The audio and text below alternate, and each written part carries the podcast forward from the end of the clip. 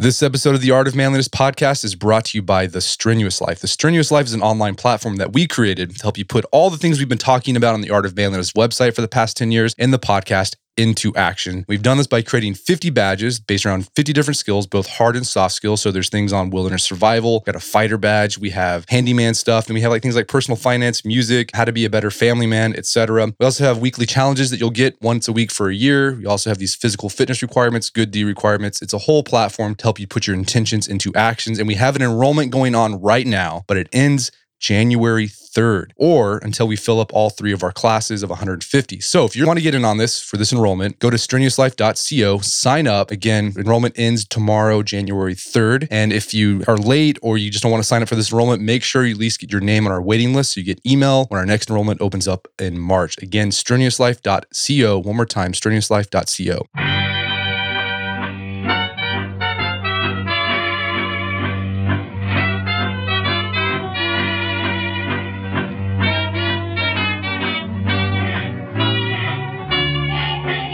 Brett McKay here, and welcome to another edition of the Art of Manliness podcast. It's a new year, and if you're like millions of people around the world, you're likely making goals to create some new habits or break some bad ones. But if you're also like millions of people around the world, your attempts at making and breaking habits will usually fail after just a few weeks of flailing effort. You'll probably think your lack of willpower is to blame. My guest today argues that it isn't truly a lack of willpower that's holding you back from your habit goals, it's the tactics you use for reaching them. His name is James Clear. He's the author of the book Atomic Habits, and today on the show, he walks us through how to make habit formation habit breaking much easier by crafting optimal systems for behavior change. We begin our show discussing the misconceptions people have about habits and the four step process of habit formation that tracks the four laws of behavior change. James then suggests specific ways to make good habits more attractive and easier to obtain while making bad habits less attractive and easier to shake. We end our conversation discussing why you should take into account your unique personality when you craft your habits. Lots of useful, actionable advice in the show. After it's over, check out the show notes at aom.is slash atomic habits.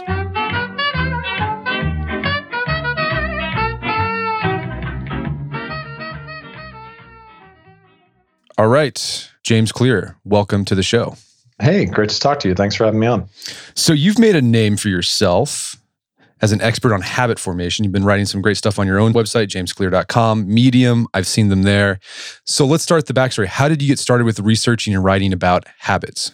Yeah, well, you know, we all build habits all the time, right? Like we all have them, whether we're thinking about them or not. And so I went through that period as as well. You know, you're building habits your whole life, and then particularly for me as an athlete. So I played baseball all the way through college and uh, a bunch of other sports when I was younger as well. And you know, as any athlete can tell you, there are all kinds of habits you're building at practice or in the gym and so on.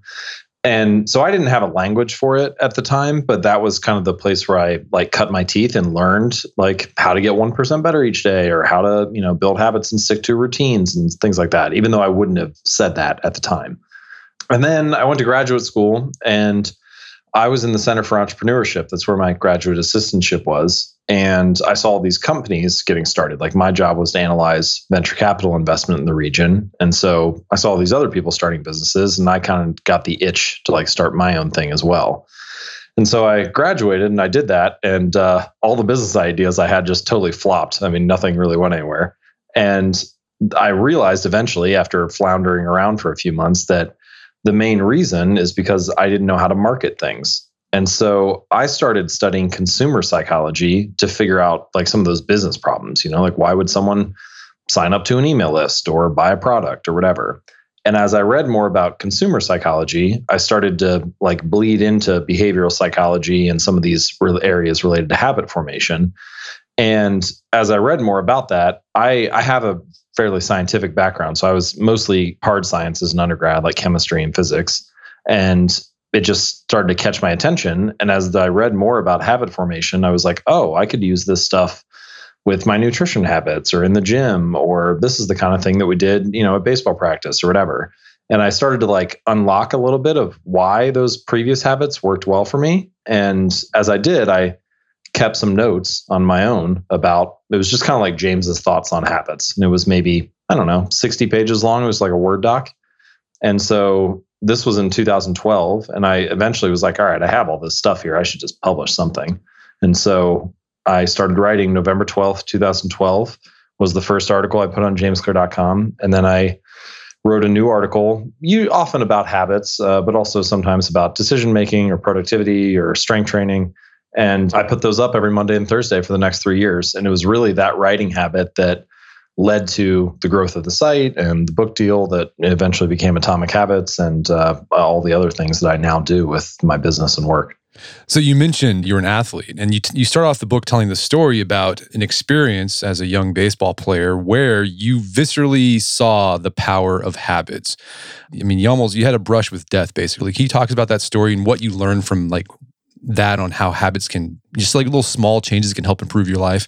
So, my sophomore year of high school, I was hit in the face with a baseball bat, and I didn't see it coming. It was an accident, but it struck me right between the eyes and shattered both eye sockets, broke my nose, broke the bone behind my nose, which is uh, fairly deep inside your skull. I had a long fallout from it. Like I, you know, I was answering questions for about 15 minutes, but after it happened, but I I wasn't answering them well. And uh, pretty quickly, the swelling in my brain became so bad that I lost consciousness. I started to struggle with basic functions like swallowing and breathing. I had my first seizure of the day. I'd end up having three more in the next 24 hours and I had to be taken to the hospital. Then pretty soon it became apparent that the local hospital did not have the resources needed to handle the situation. So I was air carried in a helicopter to a larger facility, went into surgery, was placed into a medically induced coma overnight. And then the next morning, I was stable enough where the doctors realized that they could release me from the coma and the process of healing began, but it was a very long and arduous road. So for the next eight or nine months, I couldn't drive a car because of the seizures, and I had these double vision problems because of some eye related issues with the injury. I was practicing basic motor patterns like walking in a straight line at the first physical therapy session. And of course, you know, once I started to heal and become more conscious of what the situation was, I wanted to get back on the baseball field as well. But my return to baseball wasn't smooth either. Like I, um, you know, it took quite a few months for me to even pick up a ball again. And then when I did, I was cut from the team. I was the only junior cut from the varsity baseball team the next year, which was very hard for me given that I had played the sport since I was like four or five years old. And I grew up in a household where baseball was a really important thing. My dad had played professionally for the St. Louis Cardinals in the minor leagues for a little while. And I always had this dream of playing professionally as well. And for whatever reason, despite my high school career not going to plan, I still thought I could be a good player. And I knew that if I was going to do that, I needed to take responsibility for it and make it happen. And so I started with, and this is where we come kind of full circle back to small habits. I started with the only thing that I could do. Like I, I, wasn't really in a situation where I could flip a switch and just like transform overnight or where I could, you know, try to make some big change. Like all I could manage at that time was to do small habits. And so I did little things like making my bed every morning or started working out consistently. I would study and prep for class each day. And like none of those things by themselves were earth shattering or radical, you know, were radical changes or anything but they gave me a sense of control over my life. I felt like I, you know, a lot of it felt like things had been taken from me or like I had never asked for this. So instead, I just focused on, and rather than focusing on what was taken from me, I focused on what I could improve each day. And that little shift of focusing on those small habits led to a lot of growth. So, you know, I ended up making a college baseball team. I didn't start my first year. Uh, my sophomore year, I started. My junior season, I was captain. My senior season, I was an academic All American, which is something that only about 30 players around the country are named to that team. And I, I don't think that like my story is legendary or heroic or anything. Like we all have things that we go through, and this was this injury was just one of mine. And I never ended up playing professionally, but I do feel like I was able to fulfill my potential. And at the end of the day, I think one of the deeper purposes of why I wrote Atomic Habits and why I believe small habits can be meaningful and are important is because regardless of the challenges that life throws you, small habits can allow you to fulfill your potential, whatever that happens to be in a particular area. And that's all we can really ask. You know, like you don't have control over external events, you don't have control over how much talent or what genes you were born with but you do have control over your effort and the philosophy that you use each day. And in my case, I believe it should be something like, how can I get 1% better today? And if you can adhere to that over the long run, then it can make a meaningful difference. Yeah, we've had someone on the podcast talking about the Kaizen method and that whole idea of 1% better. And I think people really underestimate how much you can improve over the long run if you just get 1% better every day, mm. every week. It works both ways, you know, like right. habits are they're like easy to dismiss on a daily basis because they seem kind of insignificant in the moment. It's like what is the difference between eating a burger and fries for lunch or eating a salad? Like the, on any given day, not really a whole lot. You know, your body looks basically the same in the mirror at the end of the night. Scale hasn't really changed very much. It's not. It's really only like two or five or ten years later that you turn around and you're like, oh wow, those daily choices like really do matter a lot. And I think it is a very like it's like applying kaizen to your personal life. And if you can do that, whether it's writing or health or business, then you turn around like five or 10 years later and you're in a like really strong position, even though it didn't seem like you were doing that much on any given day. So the book is all about small habits, atomic habits, like little small ones. But the same thing with an atom, there's a lot of power in that, right? If you unleash it. I'm curious, based on your research and just talking to people about habit formation, reading about it, are there some big misconceptions you've seen that people have about making a habit or breaking a habit or even the power of habits? Yeah. So, well, let me, I, I, do have quite a few that like come up often just about habits in particular, but you just mentioned something at the end of that question about like the power of habits or perhaps where habits are useful. And so I should just like, I'll just lead with that. Like w- habits are not, they're incredibly important. So important that I felt like it was worth spending three years of my life to write what I hope is the definitive book on how habits work and how to build them but they're not everything. I think they are part of two of the like the two major pillars in life. So your habits and your decisions or your choices kind of both play a, a central role. And decision making is kind of like it sets the trajectory for either your results in life. Like, let's say you're going to start a business. You could choose to start like a pizza parlor, a local pizza shop, or you could choose to start, say, a software company, like an email marketing business or something. And those two businesses, you're going to be working hard either way, right? Like you're, you're, it's going to be difficult to be an entrepreneur. You have to, to put a lot of effort in, but they have different trajectories. If you're like going to map out a dotted line in front of you, uh, going out from the moment you start the business, then the software company might have the steeper slope. It might have like more potential or a growth curve. But your decisions set your trajectory, but your habits determine how far you walk along that trajectory. So, you know, you could have really killer habits and end up creating a more successful business with the local pizza parlor than someone who has an idea for a great software company but doesn't have the execution behind it. And of course, ultimately, what we're looking for is to make great decisions and have amazing habits behind them. And anyway, so I mentioned that because I think sometimes there's this misconception that, oh, if I just, you know, like master my habits, then everything will fall into place. But the the trajectory that you put yourself on matters a lot as well. So decision making plays a central role. And then the other ideas that came to me when you mentioned the myth. So the first myth with habits is like, and this is so relevant around like New Year's and so on. People will always say things like, okay, this year it's going to be different. I have to try harder. Like if I just had a little more willpower or grit, then I would make it happen. You know, I wish I had as much willpower as you, that kind of thing. And I think that that looks at habits from the entirely wrong angle or lens. Your habits are, and I talk about this a lot in the book, they're often a response to the environment that you find yourself in. So, environment design, whether that's the physical environment or the social environment, shapes your habits in a really meaningful way. And willpower is not necessarily like the best way to approach it. So that's that's one myth. And then the uh, final one that I'll mention is about this idea of like how long does it take to build a habit? So often people will say, "Oh, you know, it only takes does it take 21 days or 30 days or 66 days is a really common one now." You, there was one study that showed that on average it took about 66 days to build a habit. And so you see that number quoted a lot now. But even within that study, the range was quite wide. And um, I think the the honest answer to that question, how long does it take to build a habit, is forever. Because if you stop doing it, then it's no longer a habit. And I think that looking at it that way, it kind of gets it. There's like this implicit assumption behind that question, which is, well, how long until it's easy? How long until I can stop working? And if you view habits as a lifestyle to live and not a finish line to cross, then it becomes easier to focus on making these small, sustainable changes because what you're actually looking to do is create a new normal, not to just like work hard for a month and then you're done. So let's segue off that idea of you know goals can often lead us astray, or they're not. Sometimes they're not very. They're not as useful. I mean, they are useful, but they can lead us astray, and they can not be useful.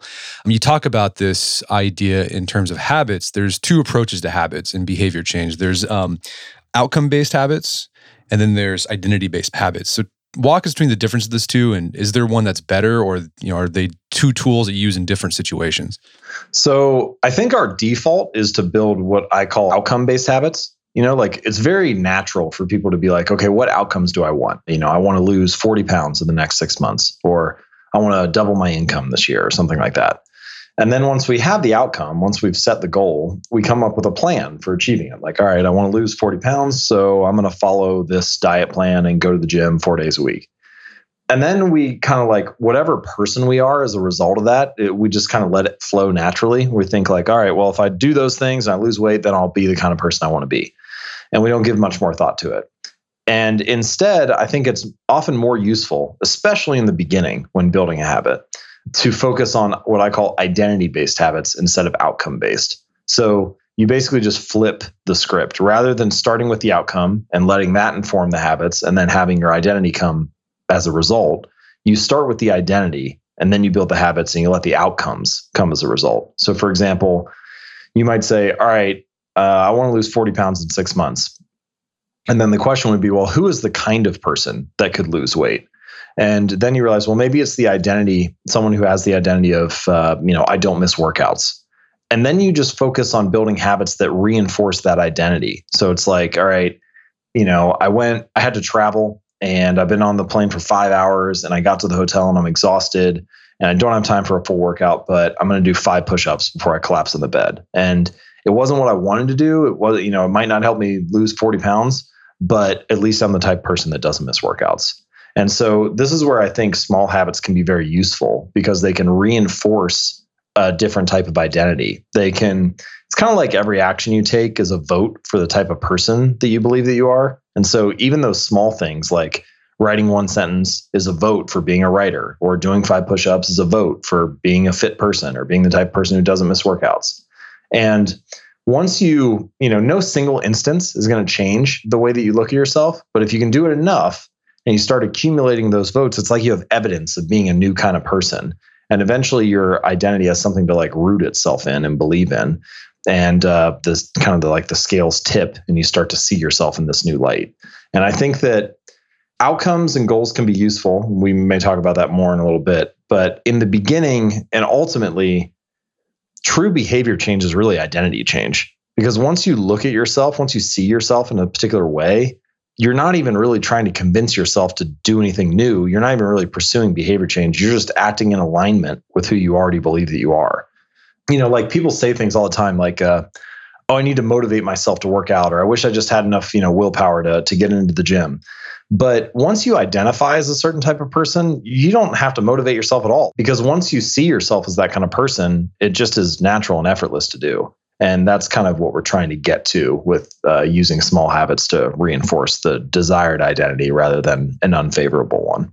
Yeah, it sounds very Aristotelian right? Like virtue ethics. Like you know, you want to become a, mm. a, virtuous person. That's the the identity you want to achieve. And Aristotle said, well, you do that by doing little small things every day to develop that identity.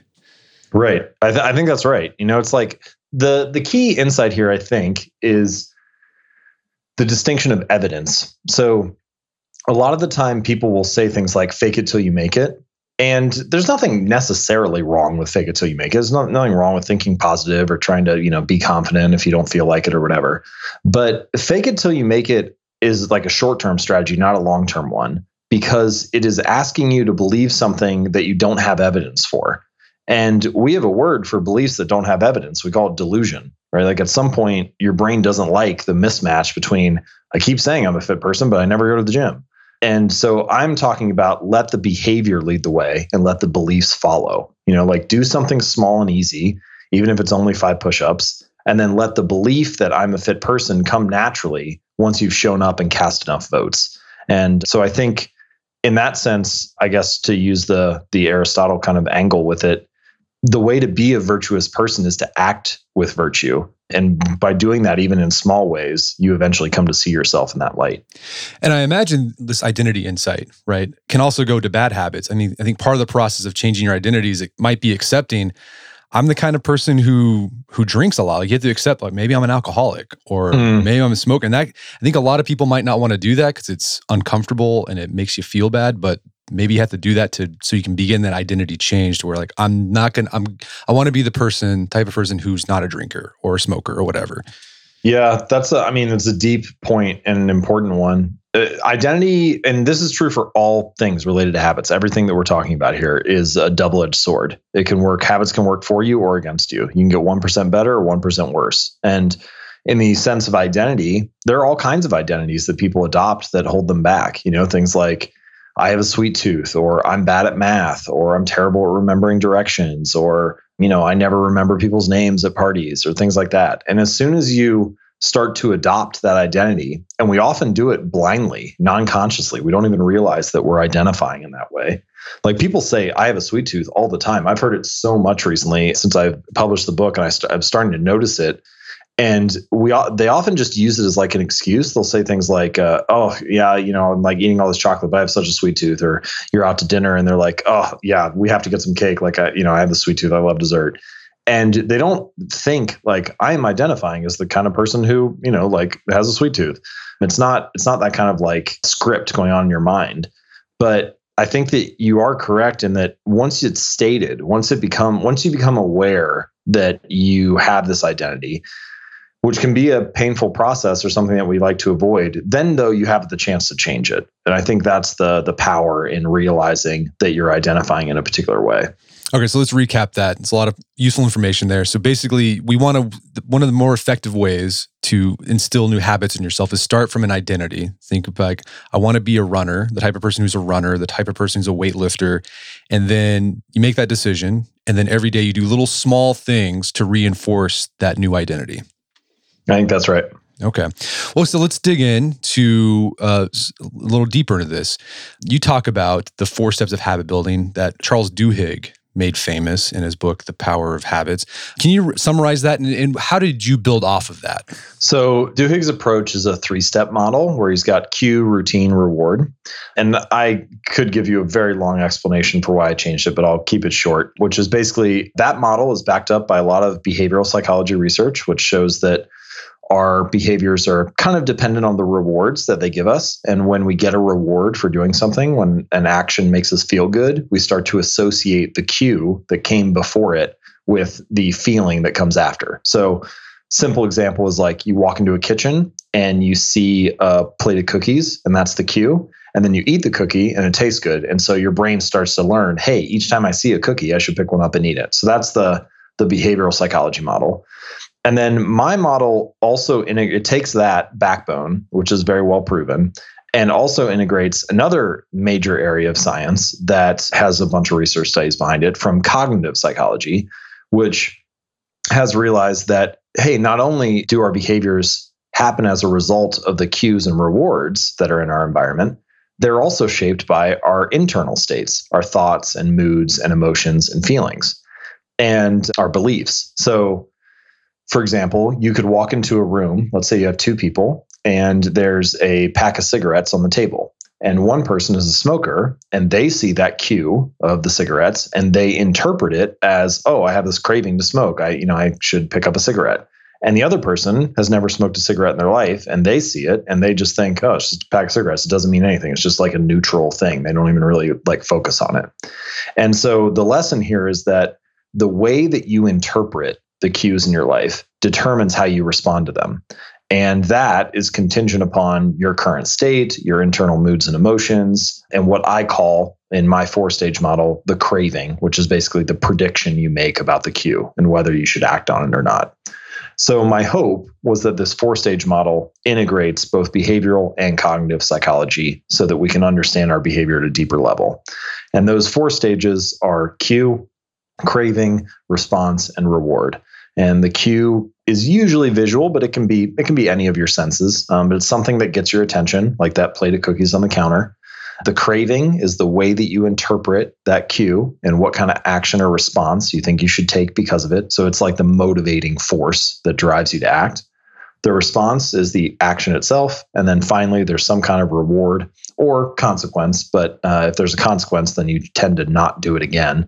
And so with a habit, it tends to be rewarding, which is why you repeat the cycle over and over again. Right. And also, I mean, I loved how you d- delved into the craving aspect because I think a lot of our habits are, yeah, that motivation drives. It's like, it's not so much that you get the thing that you want, right? Like, that's not what lights up dopamine in your brain. It's like just the anticipation of you getting that thing. So it's like, you know, you smoke a cigarette because there's that anticipation that you're gonna get some kind of dopamine hit, or you're gonna do, I don't know, play a video game because there's like there's all the variable anticipation that goes on. Like you don't know if you're going to get the thing that you want, and so you just keep doing it until you, you get that thing.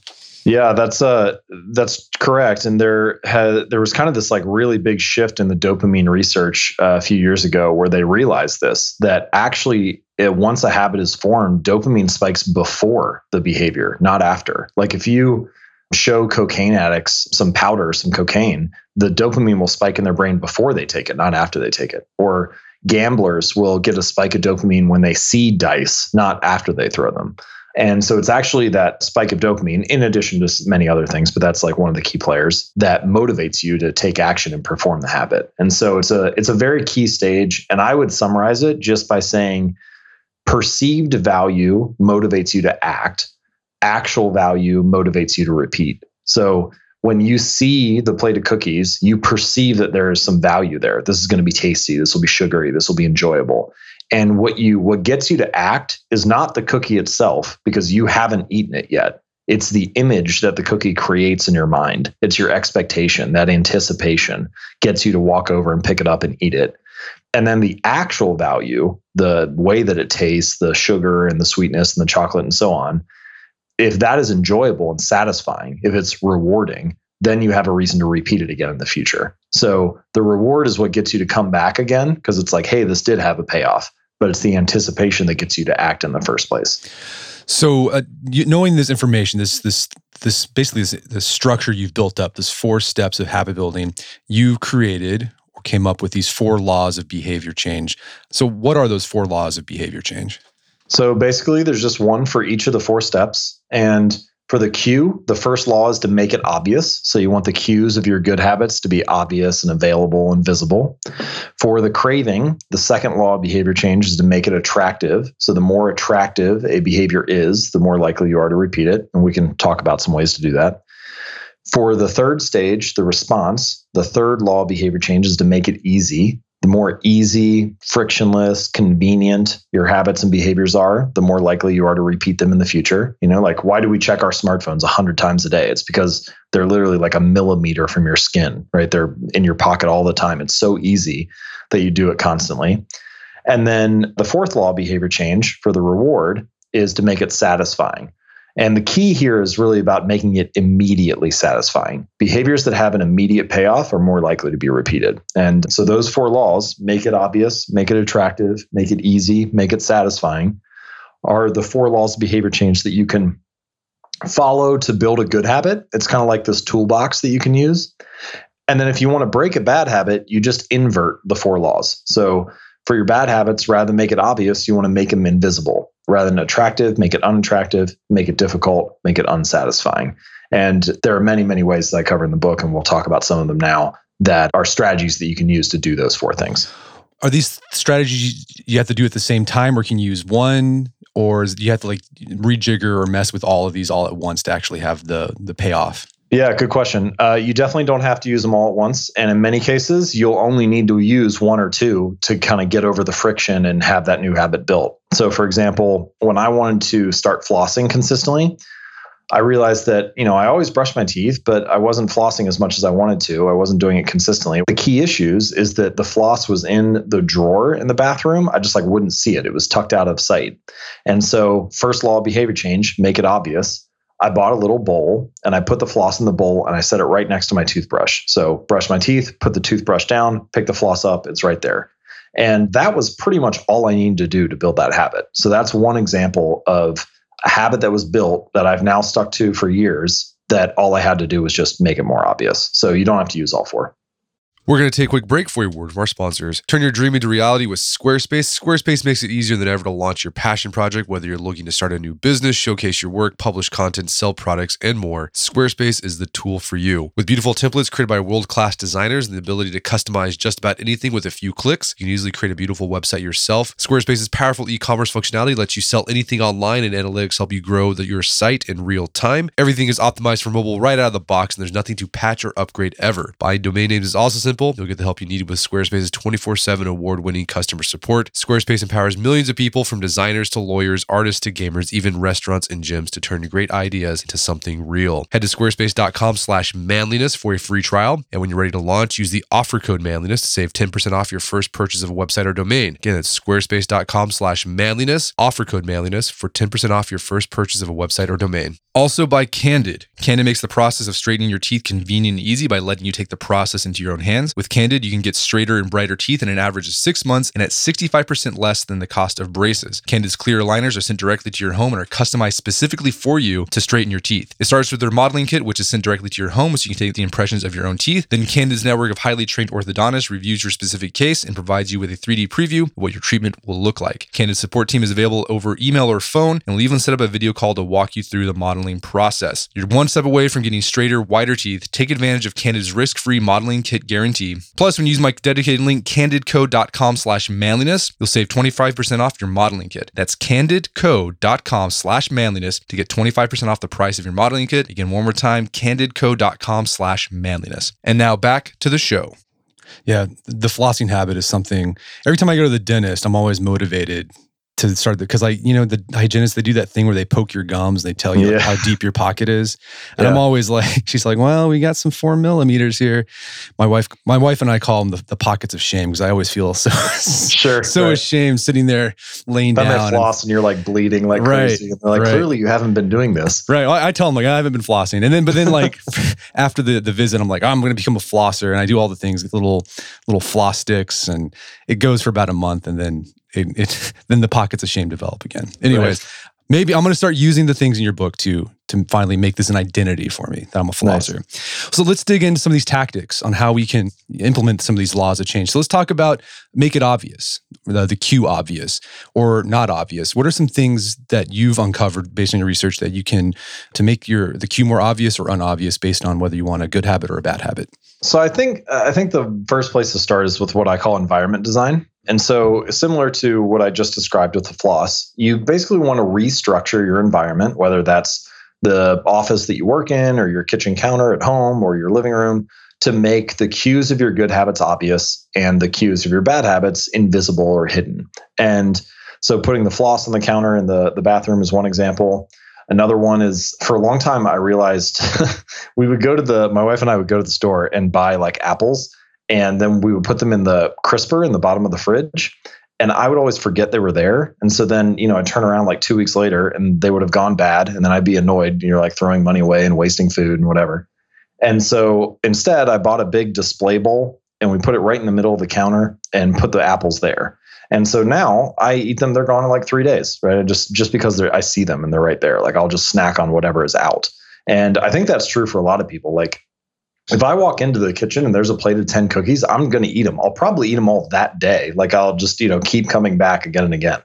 And so you can do that just by improving your nutrition habits. Just keep, you know, keep some fruit in a bowl or keep a like a clear jar of nuts on the counter so that it's obvious and easy for you to get the stuff that you should be eating rather than the bad stuff. And then on the flip side, of course, you could take the unhealthy food and, you know, you can put it on the highest shelf in the pantry or tuck it down low in the fridge. I don't think this would actually work for like if you were dealing with alcoholism or something like that. But I've noticed that if I buy a six pack of beer and I put it at the front of the fridge or in the door where I can see it as soon as I open it up, I'll pull one out and drink it each night just because it's there. But if I take that same six pack and I put it on the bottom shelf all the way in the back where I can't see it when I open the door up, uh, sometimes it'll sit there for like a month.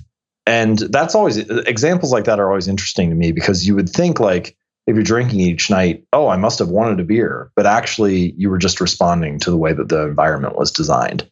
So those are a few examples with relation to food. And then another example, and this one's kind of more for breaking a bad habit, a lot of people feel like they watch too much television or they spend too much time, you know, browsing Netflix or whatever. But if you walk into pretty much any living room, where do all the couches and chairs face? Like they all look at the TV. So what is that room designed? What is that room designed to get you to do? Right. And so there are a variety of things you could do. Like you could take a chair and turn it away from the TV and maybe like have a book on the shelf next to it. Or you could take the remote control and put it inside a drawer in the coffee table and put a book in its place or you could unplug the TV after each use and then only plug it back in if you can say the name of the show that you want to watch. So like you're not allowed to just like f- turn Netflix on and find something. Or you could put the TV inside a wall unit or a cabinet, or even you know if you really wanted to be extreme, t- take it off the wall and put it in a closet and only set it back up when you wanted to watch it bad enough.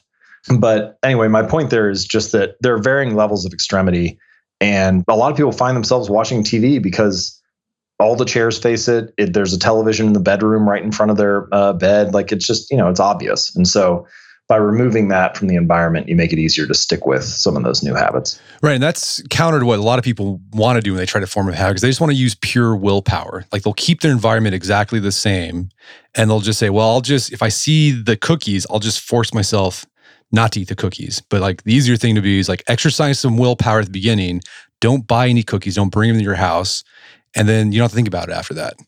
Right. It's so strange that we do that, but that that's like the standard narrative, you know, is like, oh, I just need to what we think is I need to try harder. But something that's important to realize about habits is that habits are tied to a particular context. So like early on when a habit's first being built, and in some cases in the long run, maybe your habit is tied to a very specific cue, like seeing the cookies on the counter.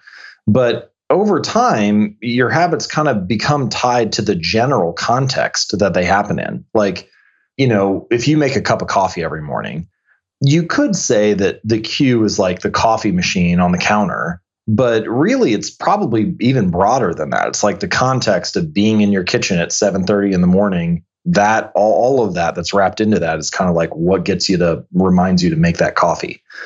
And this is true for all kinds of habits. So like the key insight here is that changing your environment not only makes it easier for some behaviors to occur and harder for others. And so structuring it in that way can make it easier for you to stick to a new habit. But also changing it, uh, your environment makes it easier for you to build a new habit because it changes the context that all your previous ones were tied to. Like, let's say that um, let's say that you want to build the habit of reading, and so you go to work and you come home and you sit down on the couch after dinner and you're like, all right, I, I want to read 20 pages tonight. And you sit down, but that that same couch that you're sitting on to read, maybe previously it's been the couch where you, you know, watch television for an hour. And so you don't think about it, but subconsciously your mind is kind of nudging you towards like you have this behavioral bias in that environment where it's like, this is the couch where I watch television.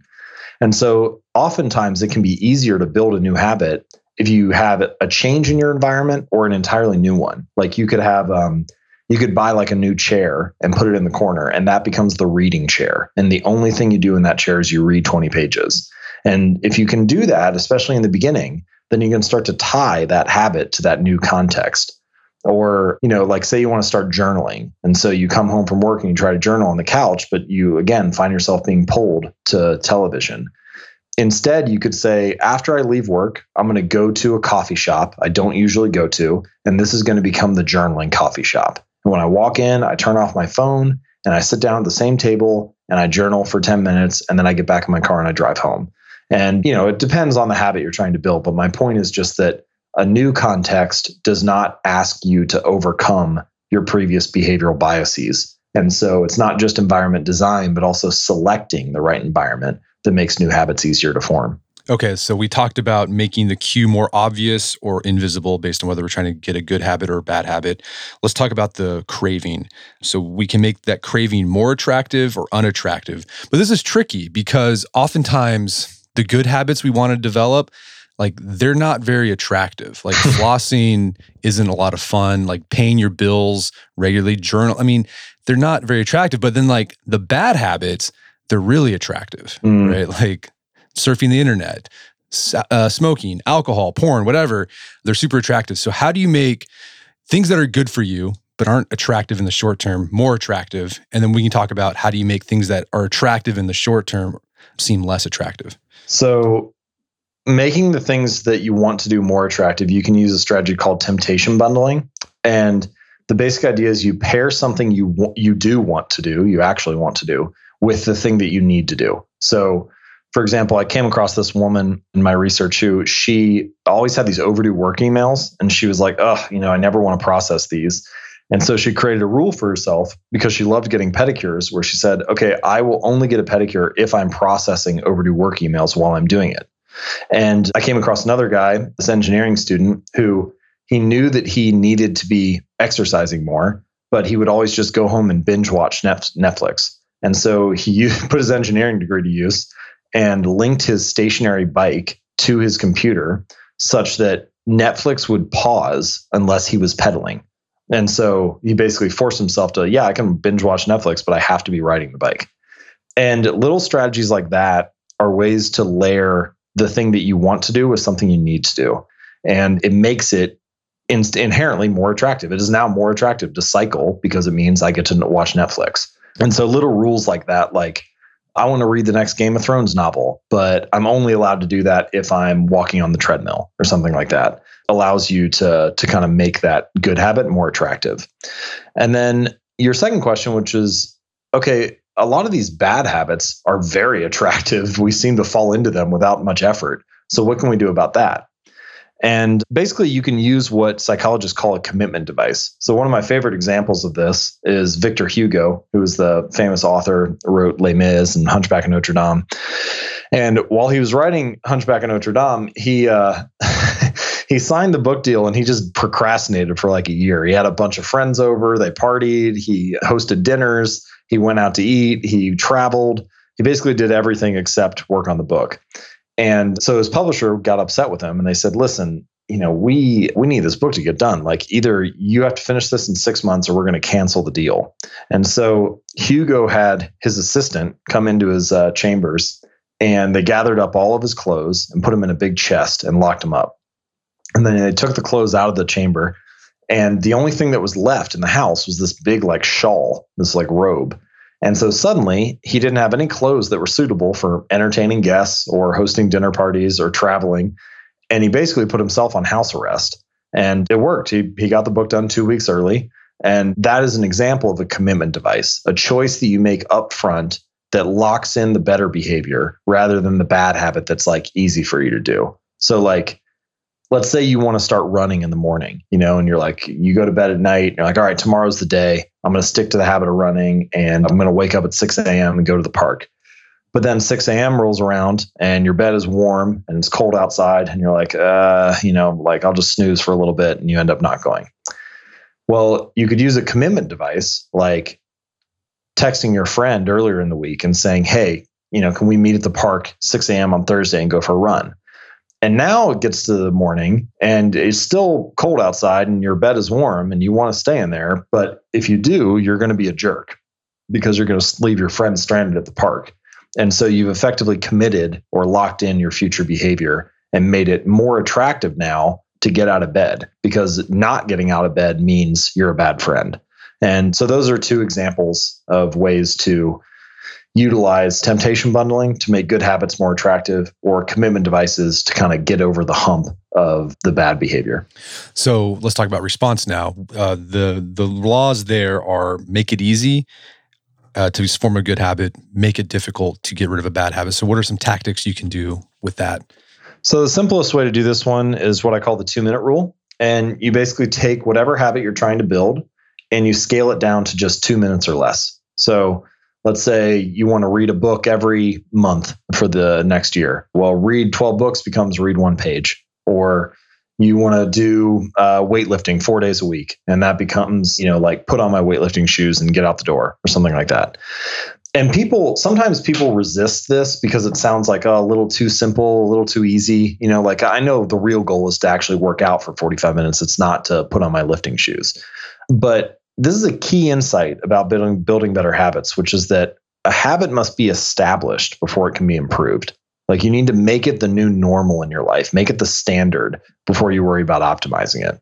And so the two minute rule basically gives you a way to make good habits easy and master the art of showing up. Gotcha. And what about making things harder? How can you make things harder for yourself? So this is a lot about friction. And basically, the core idea is to increase the number of steps between you and the bad behavior. So, BJ Fogg, who's a professor at Stanford, writes a lot about habits as well. And I thought he had a good example where he liked, he enjoys popcorn, but he didn't want to eat as much of it, but he didn't want to like eliminate it entirely. And so he took the popcorn out of his pantry, walked down the hall, went into the garage, and put it on the highest shelf in the garage. And so if he really wants it, he can just go out and get it. But if he's designing for like his default decision, for his lazy action, he's not going to go get it. And so now there are more steps between him and the bad choice. And this is kind of like another version of environment design, but rather than like making the cues invisible or making the um, the cues of your good habits obvious, you're trying to increase the amount of friction between you and the task. And some of the things that you mentioned earlier um, about like social media or you know reading ESPN too much or checking porn or all that kind of stuff, you can do this in the digital environment as well. So, you know, there are tools like Freedom or Self Control. Those are two of the names of these applications you can use to block websites and effectively like increase the friction of doing the bad habit. Or on my phone, you can't see it right now, of course, but on my home screen, I have no applications. And if I want to get to social media sites, I have to be able to swipe over twice and then click inside a nested folder. And it's not like, you know, some bulletproof strategy, but it just increases the friction a little bit enough for me to be like, do I really want to check Instagram or am I just like going to this mindlessly because it's the first thing I see when I open my phone? And uh, so little strategies like that to increase the friction of bad habits can make it more difficult to do the thing you don't want to do. So this is just accepting the fact that human beings are really lazy, and we're going to do the thing that you know the path of least resistance. So just add some friction to that. Uh, yeah, I think that's right. I mean, and that's not you know like I I do say something similar to that in the book that like our real motivation is to be lazy, but that's not a bad strategy. Like ultimately, what your brain and body are trying to do is conserve energy because energy is precious, and you want to make sure that you don't waste it on anything. And so when we were living in tribes on the savannah, that was a great strategy because it meant that, you know, we didn't waste effort walking to a berry patch two miles away if there was one, you know, 50 feet to the left. But in modern society, we have like all these weird setups because now we can get things just by tapping a button on a screen. And so the path of least resistance is not necessarily the one that serves us. So let's talk about the reward step in habit formation. So the law there is to form a good habit, make it satisfying. And then to break a bad habit, make it unsatisfying. So, what are some tactics that you found that, to do that? So, the core idea here is that if a behavior is followed by a feeling of pleasure, by a feeling of satisfaction, then you have a reason to repeat it again in the future. It's kind of like this positive emotional signal to your brain where it was like, hey, this felt good. You should do this again next time. And the key insight, which I hinted at earlier, is that it's really about what makes you feel good in the moment that gets habits to stick. And you can, this makes sense because if you ask yourself, like, oh, well, how come bad habits form so readily? You know, like we, we don't really try to form bad habits. We just seem to do that, do it automatically, even though we know it's a bad habit, right? Like, well, why would I do that if I know that it's not good for me? And the answer is that habits and most behaviors produce multiple outcomes across time. So, in any given moment, the immediate outcome often of bad habits is favorable. You know, like if you eat a donut right now, is great, tastes sugary, feels good, it's sweet. But the ultimate outcome in six months or a year, if you repeat that habit, is unfavorable. Meanwhile, good habits are kind of the reverse. You know, like the immediate outcome of going to the gym is, well, it takes effort and you sweat and it's hard work. And the ultimate outcome of, you know, I'm ripped and I can bench press 300 pounds, that's not happened until six months or a year or five years later. And so a lot of the challenge of building good habits and breaking bad ones is figuring out how to take that long-term reward, that satisfaction that eventually you'll get if you stick with it, for your good habits and pull that into the present moment so you can feel it right now. And products are great examples of this. So, like one of my favorite examples, um, well, a very common one is toothpaste. So, you know, there's no reason that toothpaste has to taste minty. It could just be like a bland paste and still clean your teeth just fine. But it has this fresh flavor, this mint flavor, because it's more satisfying to get this clean mouth feel at the end of brushing your teeth. It feels more satisfying, and thus you want to do it again. But one of my favorite examples is from car manufacturers. So a few years ago, BMW added this feature to some of their cars where if you stepped on the accelerator and really pressed on the gas, it would pump additional engine growl through the speakers. The the engine wasn't actually faster. It wasn't actually a better car or like had more roar, but it felt like that because they played the music with it. And Ford has kind of a similar setup where on a couple of their cars there's like this valve and if you drive normally the valve stays shut and the interior is relatively soundproofed and if you really slam on the gas the valve opens and lets the engine noise in but that's really about making the experience of driving the car more satisfying in the moment and so ultimately what you're looking for are ways to experience that with your good habits so how can you feel satisfied right away and one way to do that i think that you can apply to almost any habit is with habit tracking. So tracking is basically you write down, you know, you put like an X on the calendar for each day that you do a habit or something like that. And it's a small thing, but it feels good to cross off another workout or another day of writing. And uh, that can give you some small sense of satisfaction in the moment. So we've talked about these different laws that you can use to change behavior for the good or the bad. But my, one of my favorite chapters at the end, you talk about you know, okay, we, and this kind of seg- this kind of goes back to that earlier discussion we had at the beginning that about decision making and habits. Oftentimes, I feel like when people make habits, they're like, I got to wake up at 4:30 in the morning. But that might not be what you need to do. Like it's not like your personality isn't suited for waking up at 4:30 in the morning. So you try to do that and you're just kicking against the pricks and it's not making your habits work for you. So what can people do to take into account their personality or their own personal situation so their habits actually work for them instead of against them. Yeah, I'm glad you like that chapter. That was one of my favorites as well. So basically there first of all just there are a lot of different ways to build similar habits you know like let's say you want to get in the habit of exercise well there are a bunch of ways to do that right like you don't not everybody has to train like a bodybuilder i love lifting weights but you could go hiking or rowing or rock climbing or do yoga or Pilates. Like there, I mean, there's like an infinite range of things. And similarly, like if you're looking to build a reading habit, well, yeah, I think that reading nonfiction books and business kind of books, the type of thing that I wrote with Atomic Habits, I think that's really useful and solves a lot of problems. But if you're not into that and you want to read Harry Potter or science fiction or romance novels or whatever, like that's fine. Just build the form of a habit that is most satisfying to you and you don't have to do the habit that like society says you should do so that's that's kind of the first lesson but the second thing with regards to personality is that success whether we're talking about building habits or just more generally in life is often a matching problem it's often about figuring out how to match your particular makeup whether that's your physical genes or your psychological characteristics with the right environment you know like if you have genes that make you seven feet tall.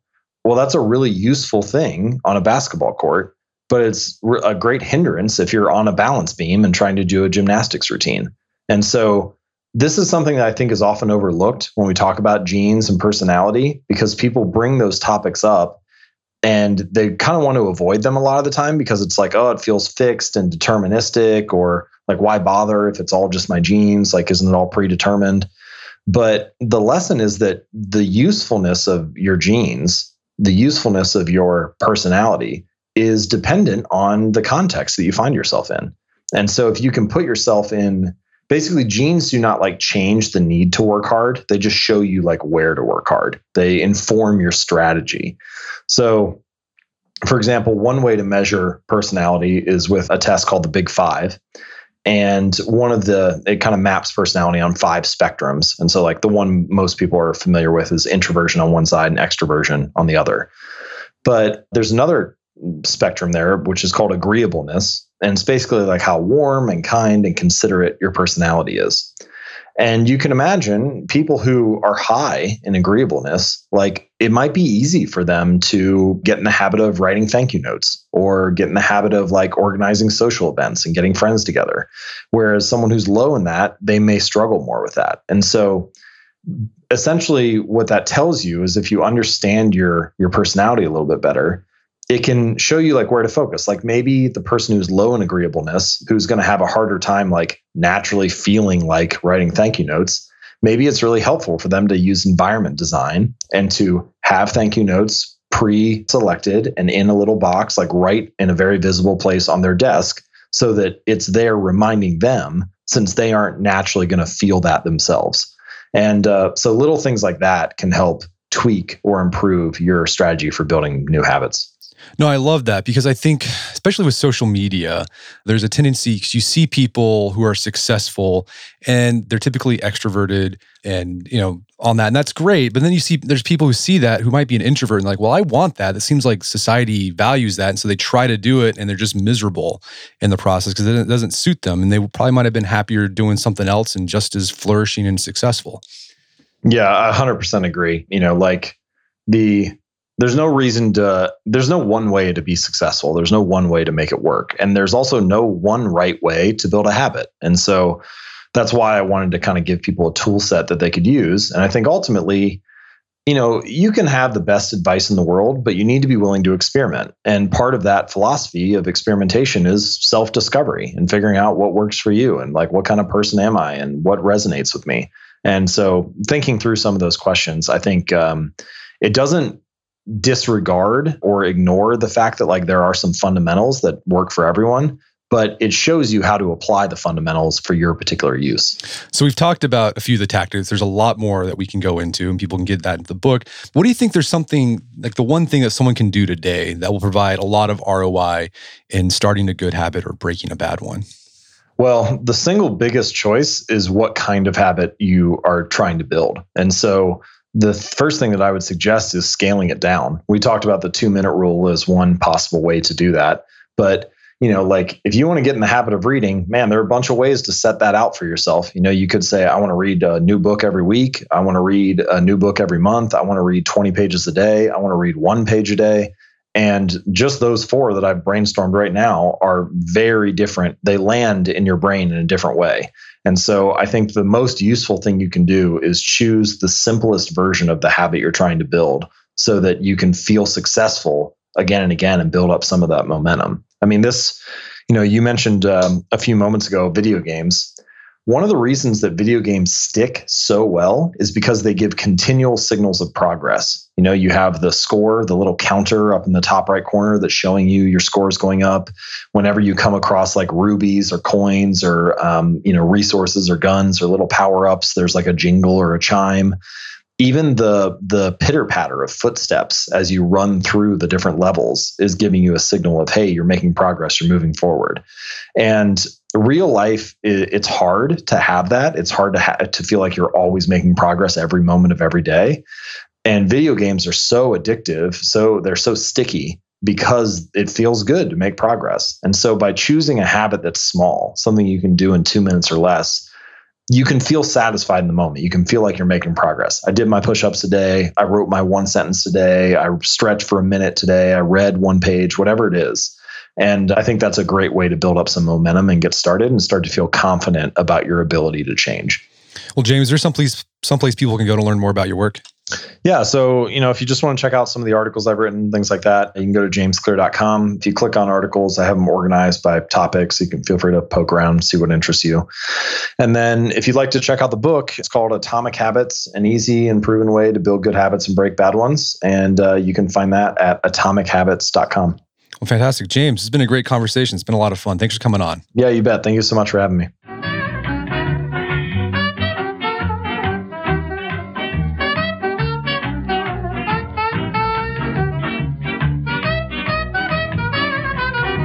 Well, that wraps up another edition of the AOM podcast. Check out our website, artofmanliness.com, where you find over 3,000 articles on personal development, personal finance, social skills, health and fitness. You name it, we've got it. If you haven't done so already, I'd appreciate if you give us a review on iTunes or Stitcher. It helps out a lot. And if you've done that already, thank you. Please consider sharing the show with a friend or family member who you think would get something out of it. As always, thank you for your continued support. And until next time, this is Brett McKay. Encourage you not only to listen to the AOM podcast, but put what you've learned into action.